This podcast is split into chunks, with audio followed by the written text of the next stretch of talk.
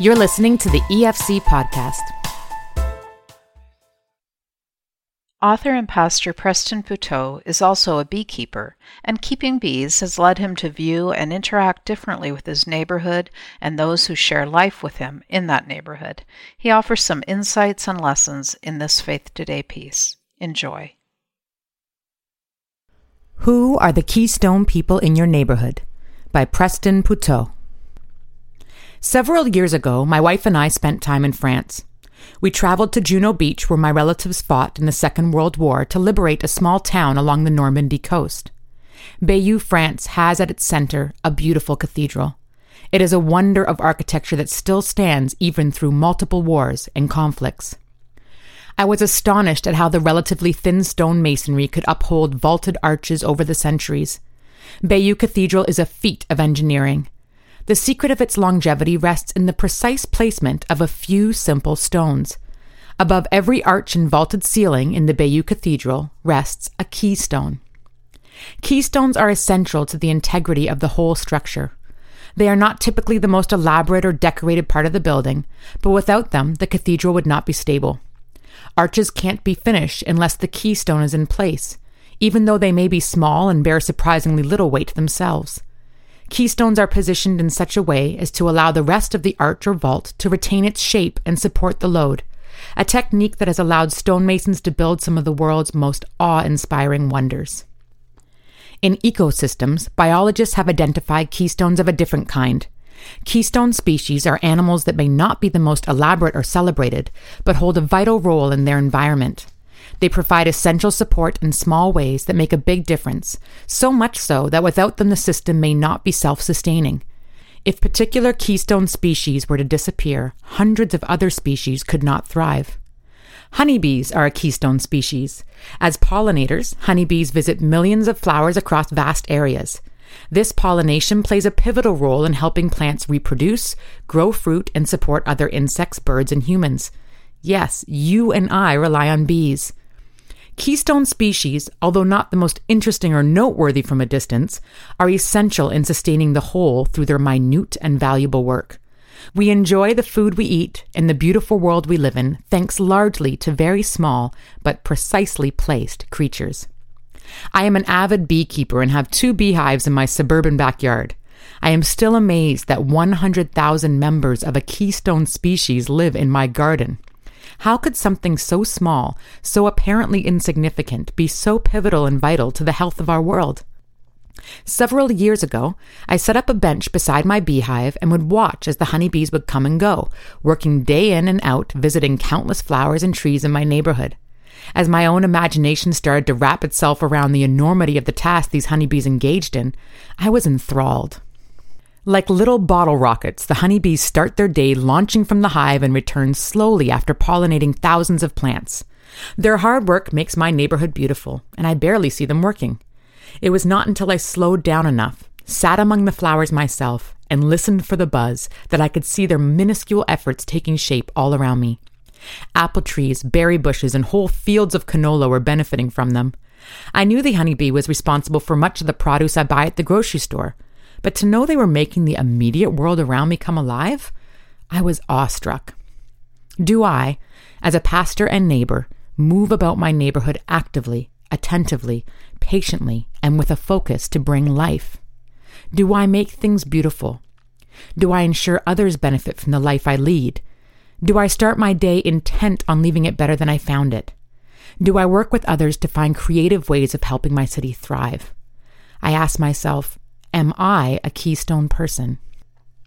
Keystone people may not be the most noticeable or celebrated, but through their care and attentiveness become essential to their neighborhood. They support and give shape to the health of their community. Keystone neighbors are life-giving people who in time become important to the world they help create. I wondered if I moved away or was removed from my neighborhood, would it be a sad day?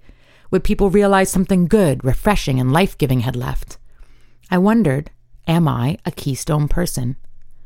This question has been, in many ways, the foundation of my work. I questioned the impact of my life and faith as I watched those bees come and go from their hive. Was I merely working for my own benefit? I could say I was working for the well-being of my closest friends and family, but was I truly tending to the improvement of my whole city in a lasting way? My experience at the Beehive raised this very important question. Was I postured in such a way to bring life to the world around me? And what would need to change to become more of that kind of person? Keystone people are the community connectors, those who see small ideas and bring them to life. They are the eyes of the city, the sages who observe and find patterns. They work to bring pieces together, redeem what is broken, and strive for peace. Keystone people instill a sense of hope that goes beyond themselves, often sacrificially. They love deeply and genuinely, serving with a deep character-shaped influence. They are humble and create a culture of growth, breathing life into everything they do. Jesus was a keystone person. All around him were religious leaders vying for their own glory and political leaders struggling for power. But Jesus, this miracle-working man, was not striving for either power or glory in the sense the people of that day would expect. In time, Jesus' disciples began to make sense, albeit in fits and starts, of what he was doing among them. He came to be near and bring life. Jesus came to live with them and among the people he loved. Not only to experience the daily grind of the fishmongers, but to show these fishermen the Father's heart, loving and redeeming his creation. This redemptive love pivoted not on a throne or through a media campaign. Jesus did not achieve his Father's purposes with a war or with a government. Rather, all the Father completed in Jesus happened in the most well-placed, small, and beautiful acts of love and grace the world has ever known. Jesus was precisely where the Father wanted him to be. Peter saw the poetry in it all. He saw the subversive and perfect way Jesus worked to establish the kingdom of God. In Acts 4, Peter preaches, "For Jesus is the one referred to in the scriptures where it says, 'The stone that you builders rejected has now become the cornerstone. There is salvation in no one else.'" Acts 4:11-12. Peter is saying Jesus is the keystone, the pivotal piece that holds everything together.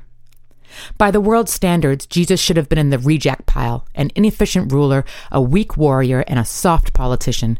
He was not the pillar of glory and power the world would expect from the almighty God become man. But the one who was rejected became the savior of the whole world, who through love, sacrifice, and obedience became the keystone upon which the kingdom of God is built. If Jesus became the keystone, then could we be invited to be his keystone people? Are we standing in between to bless, uphold, and love those around us? Does the life of Jesus serve as a central point of reference for how we bring life to our neighborhood? The answers to these questions could change the whole shape of our lives. Neighbor keepers. I'm the first to admit keeping bees is an unusual practice. Honeybees are stinging creatures not contained or tamed. No amount of discipline, shackles, or training will make them any more or less than what they are. They live according to a pattern, but not according to my will. I am only the keeper of the bees. I set up a home and an environment for them to thrive in and pour affection and care on them. If I keep them well, they return. If I fail to keep them well, they swarm. They pack up their bags and go. I may be the owner of my bees, yet they are among the freest of any livestock. Cultivate and keep are two words and practices we do not tend to use today. We consume, use, expend, and tweak. We may problem solve and collaborate, but few of us see the world through this agrarian language. Cultivation takes time, and keeping requires a special kind of attention. They are words that can shape the way we see the places where we live, and shape a faith open to caring for our neighbors. The language of cultivating and keeping is found right at the beginning of the Bible in Genesis 2:15. Here we read about Adam, this first man and the world's first gardener. God asked him to relate to this special paradise Garden of Eden with a particular posture. We read, "The Lord God took the man and put him in the Garden of Eden to till it and keep it." Adam was invited to be a keeper of the garden. It was a core posture that God shaped in him, and it sets the tone for how we ought to view the world we inhabit. However, it did not take long for the full-on abandonment of this invitation to be a keeper. In Genesis 4, Adam's sons Cain and Abel face off, and Cain kills Abel. God confronted Cain, asking him, "Where is Abel?" Cain simply shrugged and replied, "I do not know. Am I my brother's keeper?" Cain's flippant comments shows the extent of his fractured heart. from one call to tend and keep to passing off this responsibility as though it were nothing. However, Cain's words echo the sentiments of our own hearts. When we hear of sorrow or suffering around the world, let alone in our own cities and neighborhoods, we turn around almost as if to say, I don't know, am I my neighborhood's keeper? We may not be complicit in the ills affecting our city, but God takes them seriously. From Jesus, we learn God is deeply interested in the well-being of people, so much so that God came to this broken, unkept world, embracing fractured hearts so we might see what love looks like and respond. It is because of Jesus we are able to say, I am my brother's keeper. We have the resources we need to be that person. Jesus is tending to the sorrow and gathering keepers like you and me to be what Adam was called to be. Jesus, interestingly, is called the new Adam. He is taking all that is broken and making it beautiful and whole again. He is showing us what it is to be God's keystone people and restoring the work of the keeper by calling us to do the same. Somewhere along the way, in a backyard apiary in my neighborhood of Rainbow Falls, Jesus invited me to join him too. Moment by moment, I am simply learning to say yes to God's invitation to keep, guard, restore, care for, and serve those who live near me. It seems to me we're keeping a lot more than bees.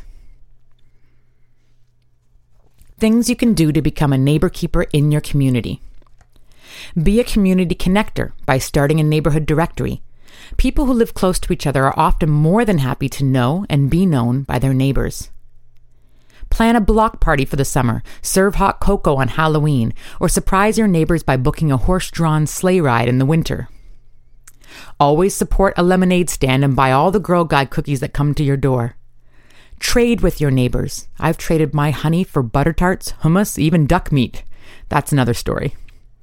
Start a neighborhood Facebook page. Give it a logo and a creative name. Organize a community garden tour. Exchange plants or share seeds. Drop off handwritten notes of gratitude or encouragement to your neighbors.